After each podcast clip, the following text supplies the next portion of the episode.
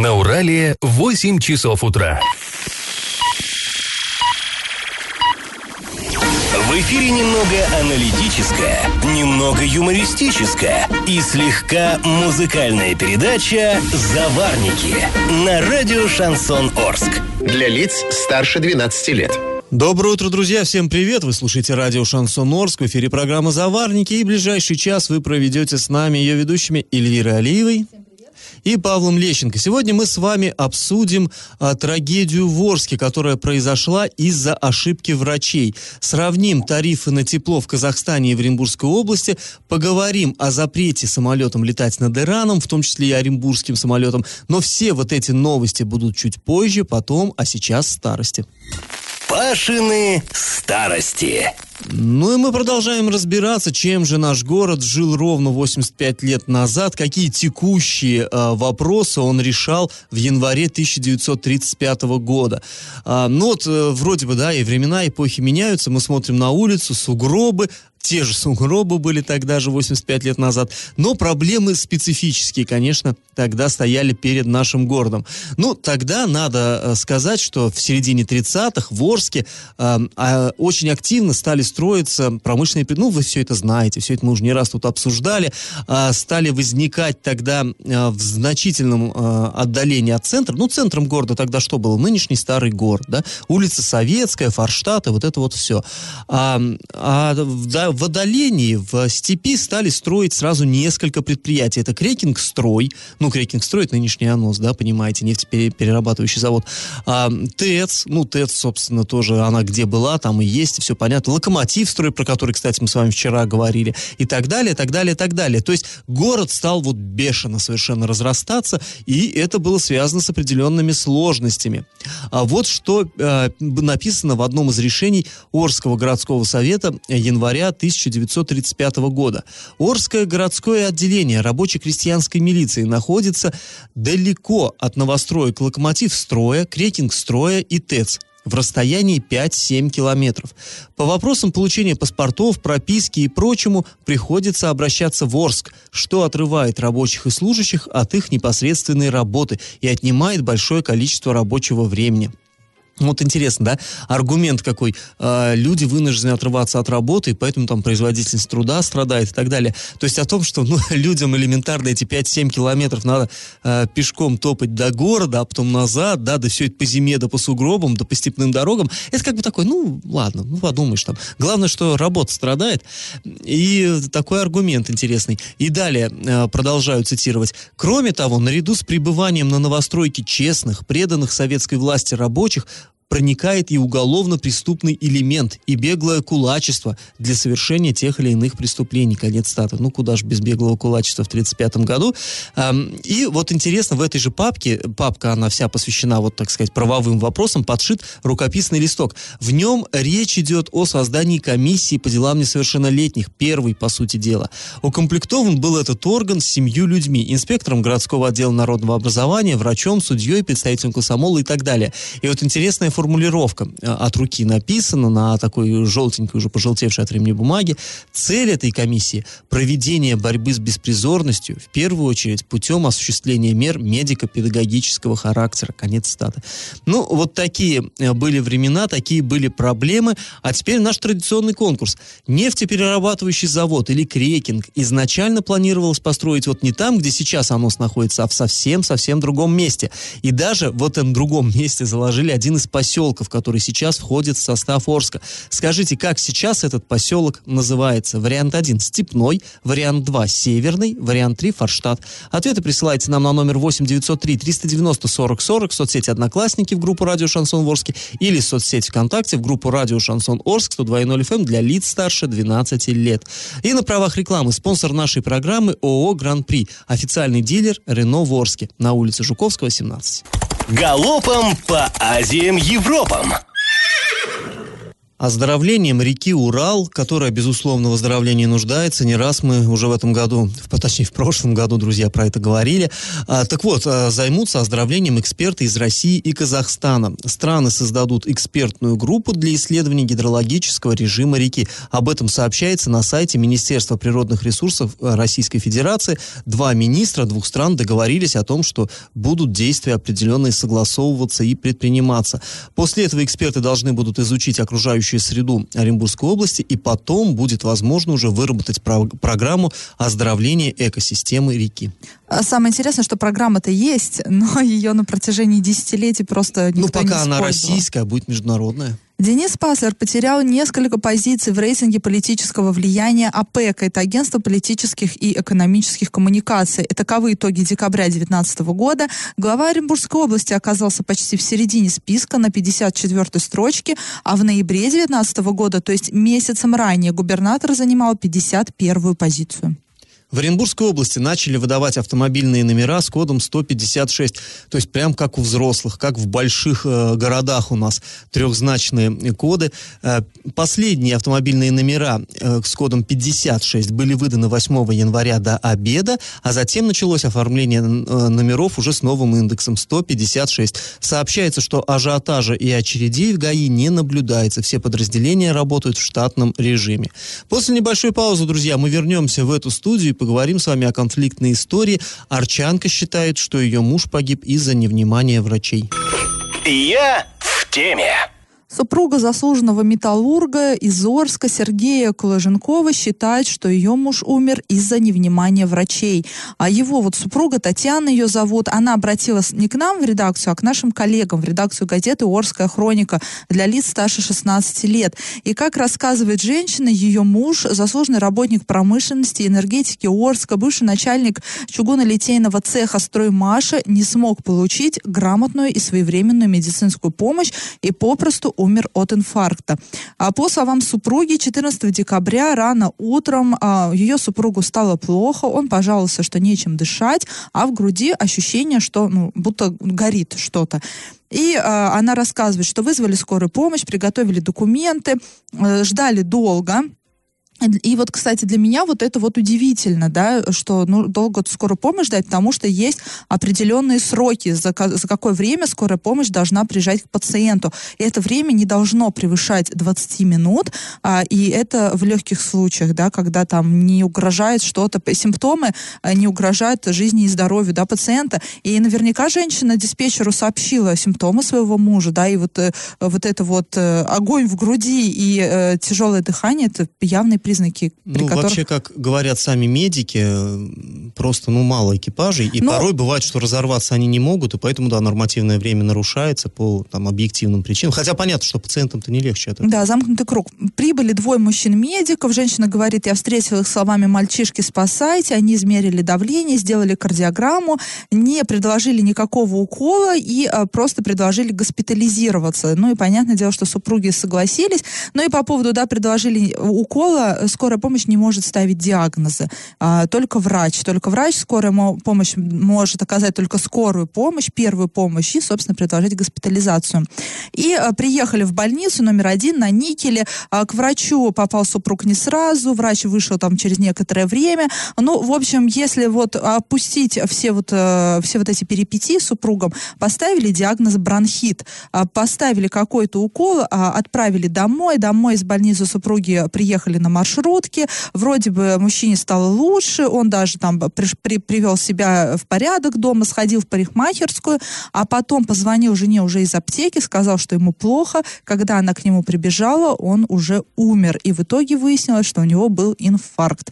Который вовремя не диагностировали, да, и, соответственно, не лечили. Да, поставили хронический бронхит, уж не знаю, был или не было там бронхита. И женщина говорит, что Новый год семья встретила в скорби, она его провела в одиночестве, утрата невосполнимая, и понятное дело, что недоумевает человек, неужели нельзя было сразу понять, что у человека инфаркт, откуда взялся бронхит, почему не оказали своевременную помощь, почему не госпитализировали, отправили домой. В общем, в Минздраве Оренбургской области нашим коллегам не стали раскрывать подробности этой ситуации, сообщив, что это врачебная служебная тайна. Поэтому супруга может в письменном виде обратиться в Минздрав, и там ей дадут все разъяснения. Но уж не знаю, до чего доведет это дело. На моей памяти редко, когда врачи несли какое-то наказание за подобные происшествия, за подобные трагедии. Ну, к сожалению, да, такие случаи мы знаем, они и ранее бывали. Бывали и с детьми, не только вот. И родители с трудом добивались того, чтобы врачи привлекли к ответственности, потому что всегда можно прикрыться так называемой врачебной ошибкой, да. Ну, понятное дело, человеческий фактор. Ну, я думаю, что у этой истории еще будет продолжение, и мы обязательно вам расскажем, чем она закончится. А после паузы мы вновь вернемся в эту студию и расскажем о том, как изменятся туристические авиарейсы из Оренбурга в связи с обострением ситуации на Ближнем Востоке. И на правах рекламы спонсор программы ООО «Гран-при», официальный дилер «Рено» в Орске на улице Жуковского, 17. Я в теме.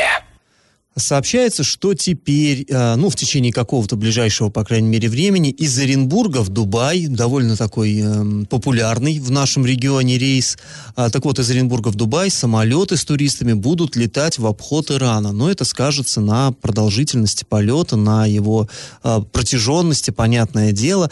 Почему это происходит? Вот нам объяснили, что это сделано из-за кризиса на Ближнем Востоке. Ну, о том, что на Ближнем Востоке происходит, я думаю, все вы, в общем-то, знаете, по крайней мере, в общих чертах. На Ближнем Востоке кризис регулярно. Ну да, там то все время что-то кипит. То с одной стороны, то с другой, но вот так серьезно в ближайшее, последнее время, такой серьезной ситуации не было. Да, ситуация там была, сложилась такая, что американские вооруженные силы ликвидировали, уничтожили генерала армии Ирана, там корпус стражи Исламской революции. В общем-то, такой очень уважаемый был в Иране человек, его с беспилотника убили, и в результате в Иране, это вызвало, разумеется, всплеск возмущения и так далее, и так далее. И Иран, в свою очередь, подверг обстрелу военные базы в Ираке, эти страны рядом, в Ираке на этих базах находились американские военные, которые, правда, при обстреле не пострадали, но, тем не менее, вот это все, когда, конечно, между двумя странами летают ракеты и взрываются, конечно, гражданским воздушным судам в этом воздушном пространстве делать, наверное, и нечего. Совершенно правильно. К тому же 8 января в Иране разбился украинский самолет. Там было 167 пассажиров, 9 членов экипажа.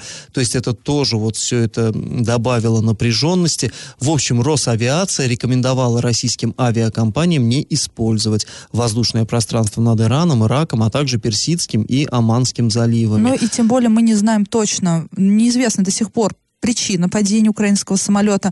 Пока расплывчатые, эти сообщения, что это была техническая неисправность, но есть видеозапись, опубликованная очевидцем, я уж не знаю, жителям жителям Ирана, как уже горящий самолет падает на землю. То есть, возможно, что-то уже произошло в воздухе. И одна из причин, возможная причина, идет расследование, мы все знаем, как долго у нас расследуются авиакатастрофы, и как долго мы ждем результатов, и этих всех расследований. Возможно, самолет мог быть сбит. Во всяком случае, какой-то из сторон. Звучат такие предположения. Не знаю, узнаем ли мы когда-нибудь правду. Я напомню, что мы до сих пор не знаем, почему разбился самолет Ан-148, летевший из Москвы в Орск. Хотя уже достаточно много лет прошло, с этой трагедии. Но мы до сих пор не знаем. Результатов точных расследований нет.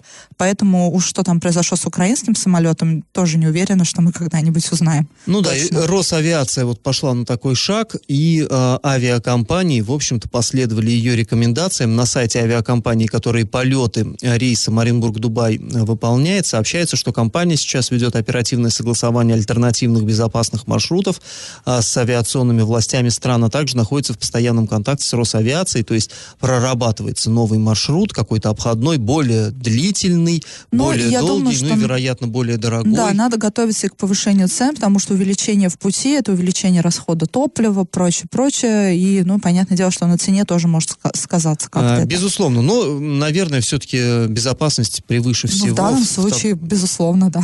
Да, друзья, после небольшой паузы мы с вами вновь вернемся в эту студию и поговорим о том, почему теплоэнергия в Орске стоит в 4,5 раза больше, чем в соседнем Казахстане. И на правах рекламы спонсор нашей программы ООО «Гран-при», официальный дилер «Рено» в Орске на улице Жуковского, 17. Получите, распишитесь. В столице Казахстана тарифы на тепло в 4,5 раза меньше, чем в Орске. Это факт, ну, то есть неоспоримый факт, это действительно так. Мы провели...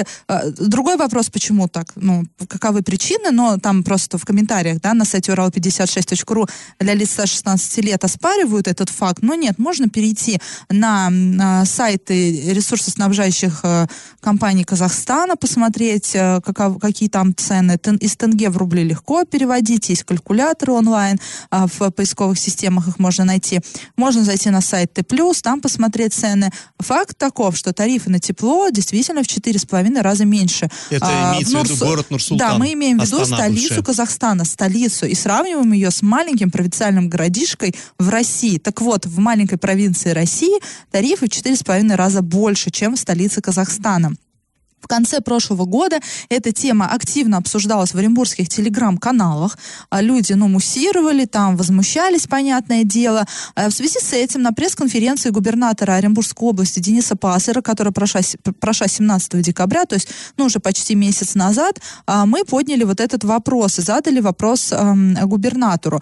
Почему сейчас, да, мы опять об этом говорим, мы эту тему уже обсуждали, нам наконец-то пришел ответ от правительства. Напомню, мы тогда у губернатора спросили, почему так складывается, ведь речь идет о тарифах не только для населения, но и для предприятий, ну, городских, не только за тепло, но и за электроэнергию. Ну, просто тепло мы для примера берем, да, чтобы показать вот в сравнении, насколько там ниже тарифы.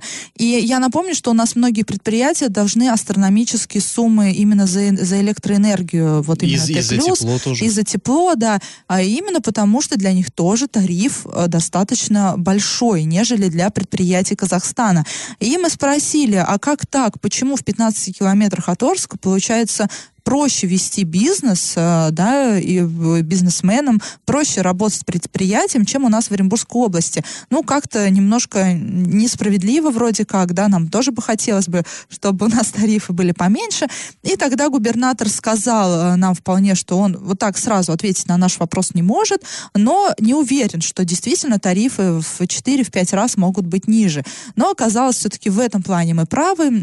Губернатор пообещал собрать информацию и через время, спустя время, дать полный ответ. И вот перед Новым годом, уже в последних числах декабря, нам пришел ответ от правительства Оренбургской области, где они, в общем-то, согласились, что да, действительно, тарифы там ниже, но, тем не менее, для этого есть, скажем так, объективные факторы. Ну, во-первых, там на тарифах сказываются и затраты на электроэнергию, которые на сегодняшний день являются свободными, ну, цены на которые тарифы являются свободными, не регулируется государством, затраты на заработную плату, на ремонт оборудования, налоги и прочее. А также в правительстве сообщили, что в связи с ростом цен на энергоносители ГСМ и повышением цен на услуги сторонних организаций, а также ставок оплаты труда работникам, тарифы приходится постоянно пересматривать и увеличивать.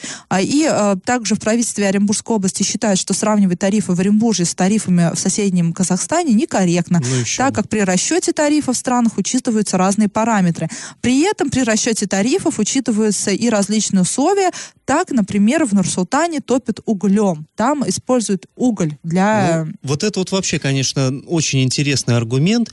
У нас, я напомню, вот, ну, Орск отапливает в основном Орская ТЭЦ, которая, если мне память не изменяет, в 80-х годах была переведена на газ с угля. Она тоже была тоже топилась углем у нас. И переводили именно потому, что топить газом и экологичней, и выгодней, финансово выгодней. И я думал, может, я что-то ошибаюсь, поговорил с опытными энергетиками, и они, ну, в общем-то, улыбаются. Они говорят, что нет, разумеется, топить углем ни в коем случае не может быть финансово выгодней. Потому что это, ну, мы понимаем, уголь надо там добыть, это ладно, его надо доставить железной дорогой, да, вот этими вагонами, надо разгрузить, надо все это в котлы переправить, и потом надо утилизировать золу и так далее, и так далее, и так далее. Все это очень трудоемкий процесс, хлопотный и дорогой. В этом плане, ну, всегда и везде считалось, что газом топить топить, безусловно, выгоднее. Ну да, газ это просто по трубам, да, топливо и, идет, да, и все. Ну, как бы оно не прямо само идет, все равно необходимы станции подкачки там и так далее. Но явно процесс менее трудоемкий. И я на минуточку, в этом комментарии правительства было сделано упор на газ, на уголь, да, то, что в Нур-Султане,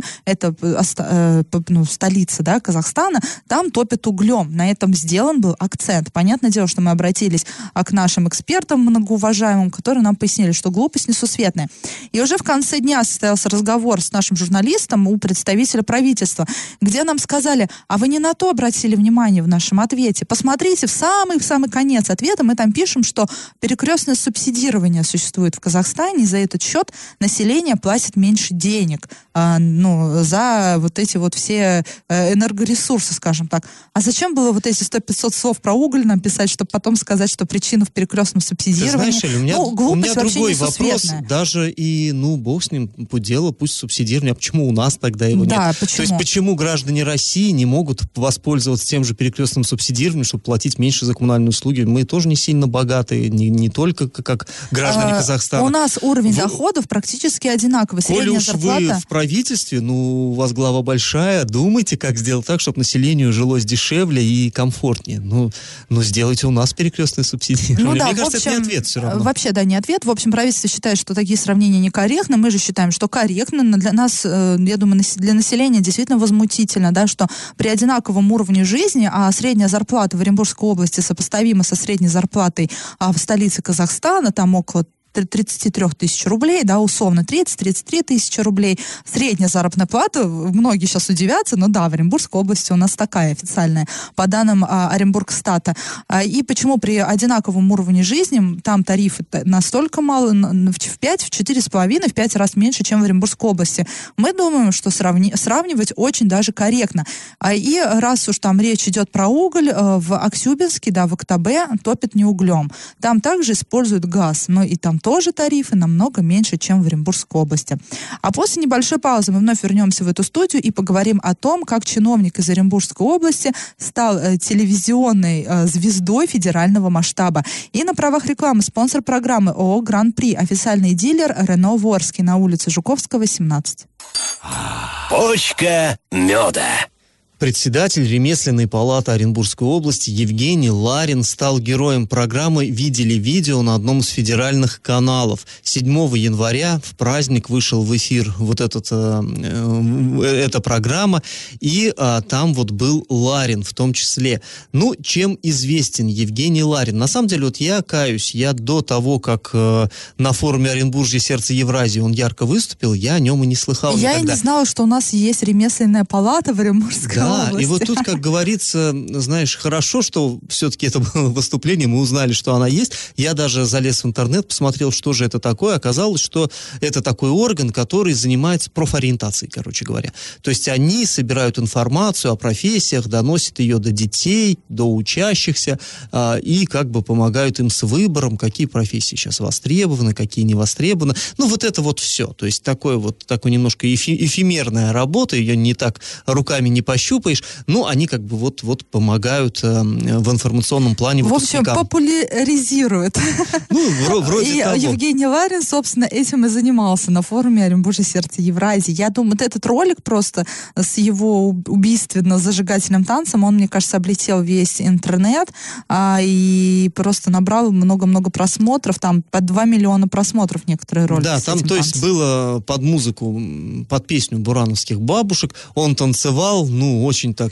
Ты знаешь, кстати говоря, вскоре после этого было в интернете гуляла такая шутка, что он по популярности, его танец скоро догонит этот легендарный танец Коляна из «Реальных пацанов», когда он там в этом спортивном костюме, да, пытался... Танцевал Пасодобль.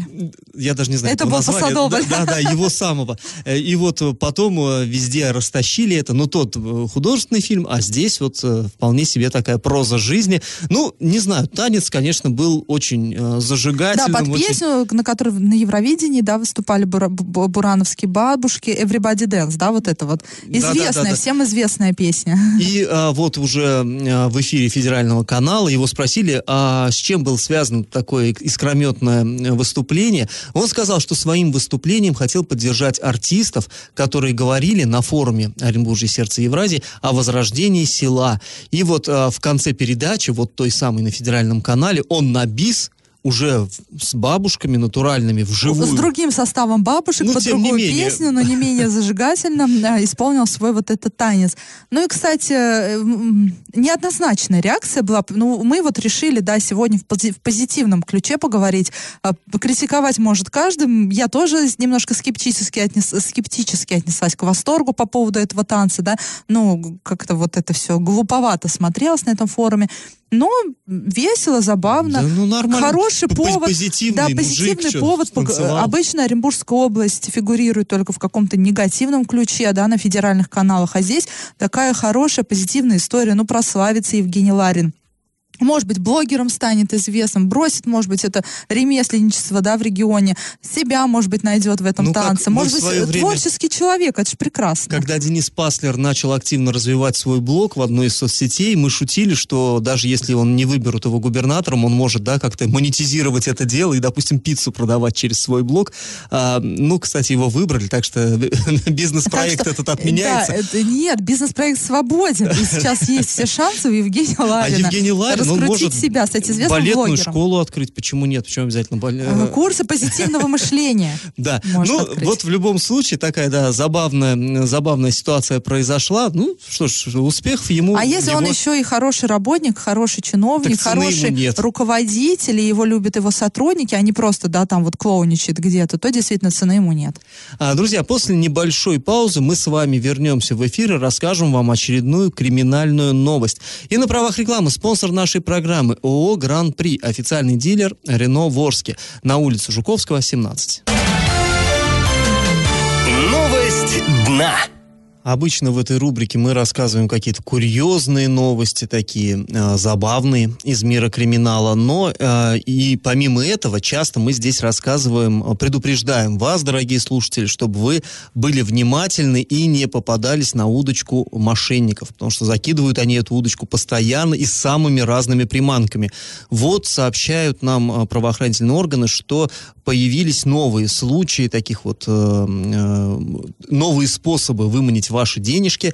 64-летняя жительница Оренбурга обратилась в полицию с заявлением о мошенничестве. На одном из сайтов сети интернет женщина увидела объявление о продаже болгарки. Ну, знаете, да, углошлифовальная машина. Зачем Нет, не знаем.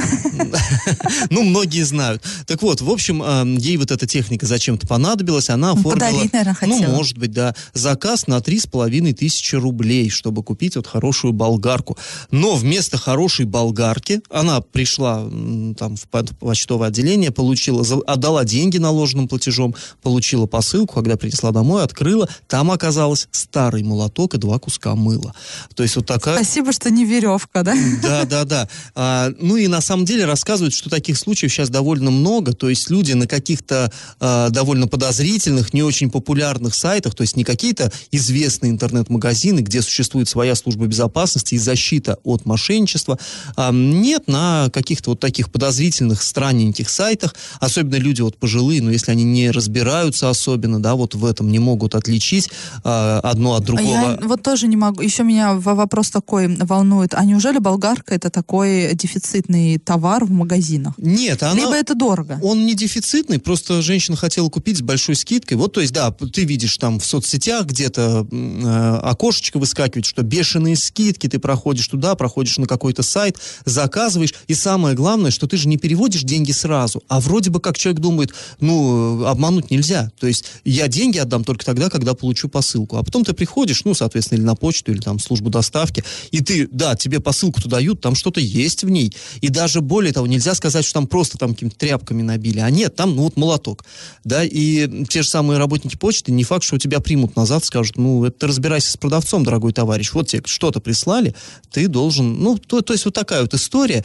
и, конечно, никто особенно права-то не качает в отделении почты, а просто отдают деньги и уж придя домой распаковывают, а там, да, там что-то тяжелое, что-то бултыхается, оказывается, совсем не то, что ты заказывал, и уж, конечно, не за такие деньги. Поэтому, друзья, в очередной раз к вам обращаемся, будьте внимательны. Бесплатный сыр только в мешочке, скупой платье дважды, это вот все для вас придуманы эти пословицы. Совершенно верно, будьте внимательны. После небольшой паузы мы с вами вернемся в эту студию, чтобы подвести итоги нашего традиционного конкурса. Раздача лещей. Ну что ж, друзья, нам пора уже подводить итоги нашего конкурса. В начале этой программы я вас спрашивал, как сейчас называется поселок, который был заложен в 30-е годы в месте предполагаемого строительства нефтеперегонного завода. Ну, вообще, изначально вот этот завод, который мы сейчас называем Аносом, он раньше называли Чкаловским, кстати, заводом довольно долго. Так вот, изначально его хотели строить на выезде в сторону Домбаровки. Ну, вообще, чтобы вы понимали, это были две как бы разные концепции, где создавать вот именно тот самый промышленный узел.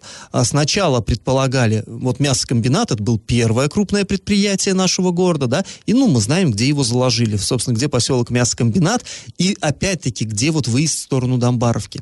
Там же хотели рядышком строить и нефтеперерабатывающий завод, именно тот самый Крекинг.